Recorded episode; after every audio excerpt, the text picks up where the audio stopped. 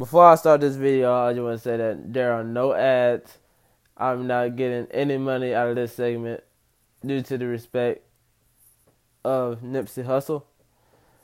And I just wanted to start off there.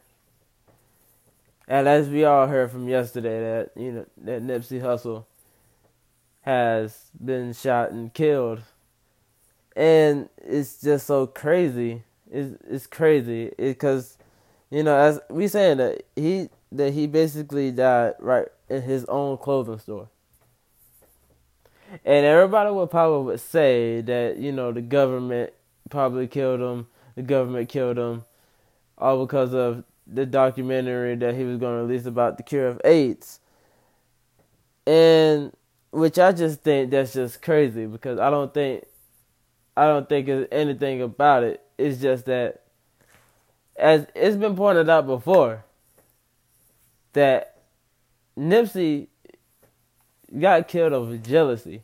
Is like he basically did a lot of things for his people. You know, he was he was doing everything for his people, including the person that killed him. But then that person was, you know, was just being so jealous and so envious because, you know, he's successful. And this is why this is why rappers don't usually come back to their hoods. This is why rappers don't come to their hoods. Not because they want to be sellouts, it's just that they can easily find a hate, they can easily find jealousy in their hood. In their hood. I can name a list of rappers who killed, who got killed in their hood. Because somebody was so jealous you know. And it's not like it's not like it it will happen again. I mean, it, it will event, it will eventually happen again from another rapper or somebody else. But you can easily find that, and it all and it also just be for nothing, for no reason at all. You know. Like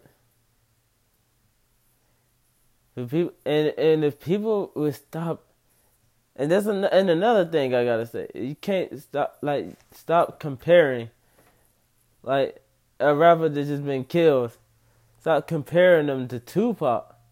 You know what I mean? Stop. Like there's only there was like nobody can never do the things Tupac did, and nobody never do the things Nipsey did. There were two, there were only two different people Tupac was Tupac. Nipsey was Nipsey. You know what I mean?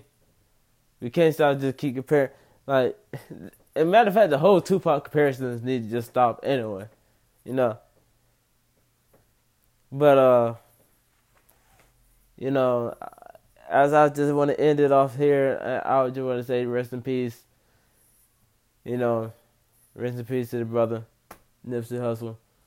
You know, all my condolences and all my respect goes out to his family. You know, I know they're probably going through it right now. I know they're really going through it. You know. And I just want to end out there. Um, yeah.